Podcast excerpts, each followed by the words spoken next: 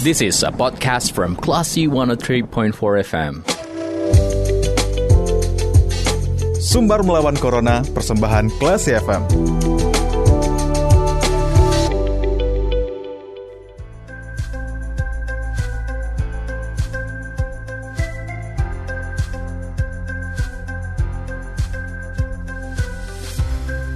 Empat Classy FM bersama kita lawan Corona. Classy People, terima kasih masih mencermati Comfort Time dan saatnya Anda mencermati sumber melawan Corona bersama saya Bimo Alvaro. Classy People, seperti biasa di, dari hari Senin sampai Jumat kita menghadirkan obrolan seputar COVID-19 bersama narasumber kita dan kali ini ada Dr. Rusilawati SPP selaku dokter spesialis paru yang akan berbicara seputar uh, bagaimana pasien COVID yang setelah dinyatakan negatif itu malah uh, meninggal dunia nih classy people dan juga banyak kejadian di sekitar uh, di mana mereka yang sudah menjadi seorang penyintas COVID-19 setelah dinyatakan negatif uh, bahkan sudah dibawa ke pulang ke rumah malah tiba-tiba dikabarkan meninggal dunia. Langsung saja kita berbicara seputar hal tersebut. Kita langsung sapa. Assalamualaikum dokter. Waalaikumsalam. Gimana kabarnya sore ini dokter? Uh, sehat. Alhamdulillah. Terima kasih sudah meluangkan waktunya uh, dokter di sore hari ini. Iya. Oke okay, dok. Oke okay, dokter, sebelum kita uh, masuk ke perbincangan kita di sore hari ini, kita juga pengen tahu nih dokter, uh, bagaimana sih cara kita untuk mengantisipasi agar tidak terpapar COVID, dokter? Uh, tidak untuk tidak terpapar COVID ya, hmm. caranya masih sama ya. Uh, cuci tangan, memakai masker, menghindari keramaian, dan sekarang ditambah satu lagi kan uh, vaksinasi. Hmm. Ya, jadi vaksin itu kan sekarang banyak tersedia ya, uh, merek apa, apa berbagai merek yang beredar ya. Jadi kalau ditanya merek apa yang terbaik ya, apa yang bisa anda dapatkan itu yang terbaik.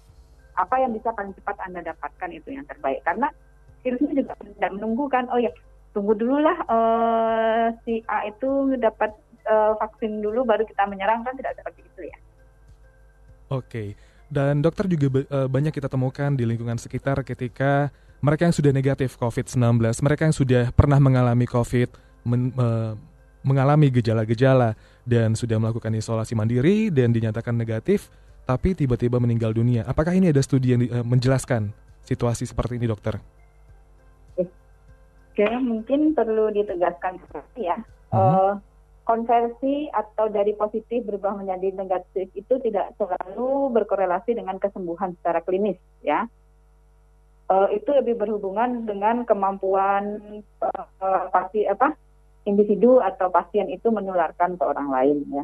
Kalau dia sudah negatif berarti tidak menularkan ke orang lain. Tapi apakah dia secara klinis sembuh itu bisa berbeda-beda pada setiap orang. Ya, sering ditemukan sudah negatif tetapi kondisinya masih berat ya. Mm-hmm. Karena sebenarnya infeksi COVID ini nanti responnya itu adalah inflamasi atau peradangan ya. Peradangannya itu bisa sistemik dan masif gitu. Itu biasanya kondisi pasiennya akan sangat berat gitu. Mm-hmm. Jadi kadang virusnya sudah tidak ada, respon tubuh kita masih berjalan. Oke. Okay. Oke okay, dokter. Dan pastinya kita juga banyak nih uh, pemerintah dan juga media menjelaskan tentang beberapa organ yang mungkin menjadi organ yang sangat perlu kita jaga seperti pernafasan terus juga paru-paru. Nah dokter setelah kita dinyatakan negatif COVID-19 uh, eh, apa sih organ yang mesti diwaspadai? Kan seperti yang dijelaskan dokter, nah walaupun sudah negatif tidak serta-merta kita bisa lepas masker, bisa ke mana-mana nih dokter. Nah bagaimana, apa yang harus kita waspadai uh, walaupun sudah negatif COVID? Sudah negatif kadang gejalanya itu masih ada ya. Biasanya terutama yang terserang itu adalah organ saluran pernafasan atau paru ya. Hmm. bisa sudah negatif tapi masih sesak pasiennya ya. Karena kerusakan yang ditimbulkan pada awal saat uh, terinfeksi virus itu kadang berat gitu. Jadi uh, sedangkan virus sendiri sebenarnya kan uh, self limited ya. Hmm. dan fasenya dia akan sudah tidak bereplikasi lagi gitu. Tapi responnya itu masih apa ya respon inflamasinya itu masih berjalan gitu. Kemudian organ-organ lain yang bisa terkena itu biasanya bisa ginjal ya.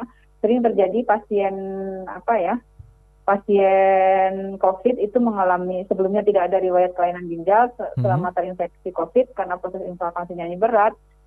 Kemudian terjadi gangguan uh, fungsi ginjal okay. ya Kemudian uh, juga sistem hematologi itu sering ya atau sistem darah ya.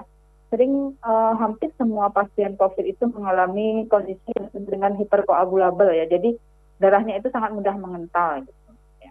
Kondisi Baik. ini kadang bisa menetap bahkan setelah negatif. Kemudian ada juga ya gangguan dari apa ya uh, hep, apa hati atau hepar ya itu sering terjadi injury pada heparnya atau kerusakan dari sel-sel hepar. Kemudian juga uh, sistem lain ya, sistem endokrin atau hormon gitu ya. Jadi pada pasien-pasien yang mengalami penyakit yang berhubungan dengan endokrin seperti diabetes mellitus itu jadi bisa tidak terkendali.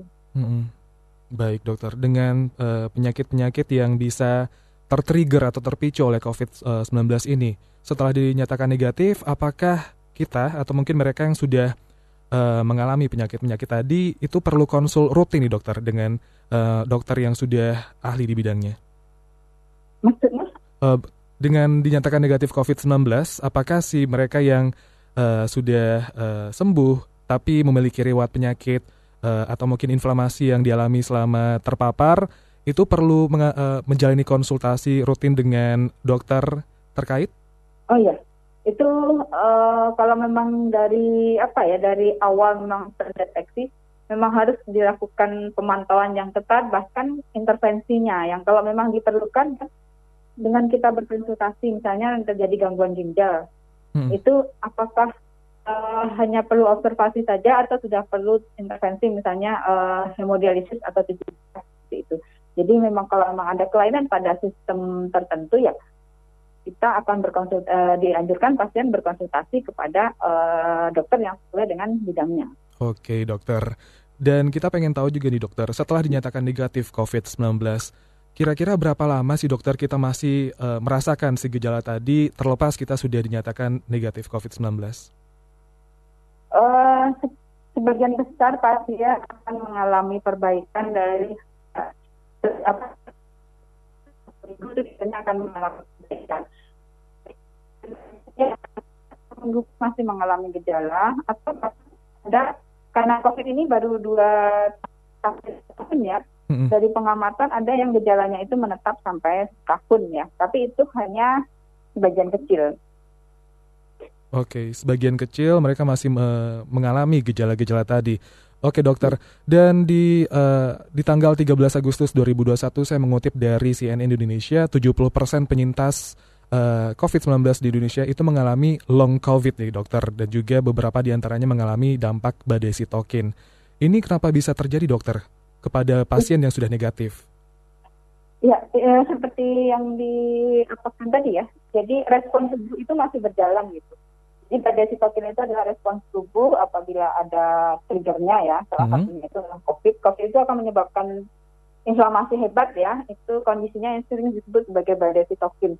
Jadi respon tubuh yang hebat itulah yang membuat kondisi pasien parah. Oke, si uh, inflamasi tadi ya dokter ya, dan juga iya. mungkin mereka yang masih kurang aware sama prokes, nah harus ditingkatkan lagi. Oke dokter, sebelum kita mengakhiri kebersamaan kita, uh, bagaimana ini dokter? Mungkin uh, dari dokter ada yang ingin disampaikan kepada masyarakat yang mungkin masih uh, enggan untuk mendapatkan vaksin, mereka yang masih uh, terbawa dengan berita-berita hoax ya. Silakan dokter mungkin ada semacam pernyataan atau mungkin statement untuk bisa meyakinkan classy people. Oh ya, uh, mungkin bagi banyak orang yang yang tidak mau vaksin itu biasanya mereka ada apa ya kurang yakin atau terlalu takut dengan efek samping ya. Mm-hmm. Misalnya seperti pernah dikabarkan vaksin yang uh, keluaran apa AstraZeneca atau Pfizer itu menyebabkan uh, pembekuan darah ya. Tetapi itu ternyata uh, sangat kecil ya. Sementara kalau kita kena COVID itu mungkin uh, hampir 50% ya akan mengalami kondisi hiperkoagulabel. Hampir semua pasien COVID yang dirawat di rumah sakit itu semuanya mengalami kondisi uh, peningkatan kemungkinan untuk pembekuan darah gitu. Mm -hmm. Jadi dibandingkan dengan vaksinnya, sakitnya sendiri kalau terinfeksi COVID itu akan lebih berat. Oke. Okay. Jadi uh, Kemudian kalau uh, kita terkena COVID dengan COVID-nya negatif, kita sudah sembuh, masalah juga bukan uh, selesai. Gitu. uh, sekitar 60% dari laporan dari jurnal ilmiah uh, itu mengatakan bahwa sekitar 60% itu uh, pasien post COVID itu tidak kembali pada uh, pencapaian sebelum dia sakit gitu kan. Hmm. Bahkan ada yang harus cuti karena kerjanya gitu kan. Sementara kita kan menginginkan bahwa kita itu akan berfungsi secara baik, sosialnya juga uh, baik, sosial ekonominya juga baik. Jadi setelah kena COVID itu sebagian banyak pasien itu yang tidak kembali ke pencapaian sebelumnya, baik itu di dunia kerja maupun dunia akademik pendidikan. Jadi mungkin selagi bisa ya untuk me, apa salah satu jalan kita untuk mengakhiri pandemi ini adalah dengan uh, vaksinasi. Gitu bukan bukan setelah vaksinasi selesai masalah tidak ya kita masih harus tetap pakai masker hmm kita harus tetap cuci tangan kita masih harus tetap menghindari kerumunan yang uh, tidak perlu terutama yang indoor. Oke dokter terima kasih banyak waktunya dokter di sore hari ini. Oke dokter dan sampai ketemu di lain kesempatan. Assalamualaikum dokter. Waalaikumsalam. Itu dia Classy People, ada sumber melawan corona bersama Dr. Rusilawati berbicara seputar uh, kenapa masih banyak juga penyintas COVID yang uh, meninggal dunia walaupun sudah dinyatakan negatif dari COVID-19. Uh, eh, demikian sumber melawan corona kali ini kita ke program selanjutnya. Terima kasih. Anda sudah mencermati program Sumber Melawan Corona. Cermati podcast obrolan ini di www.classfm.co.id atau download aplikasi Classy FM.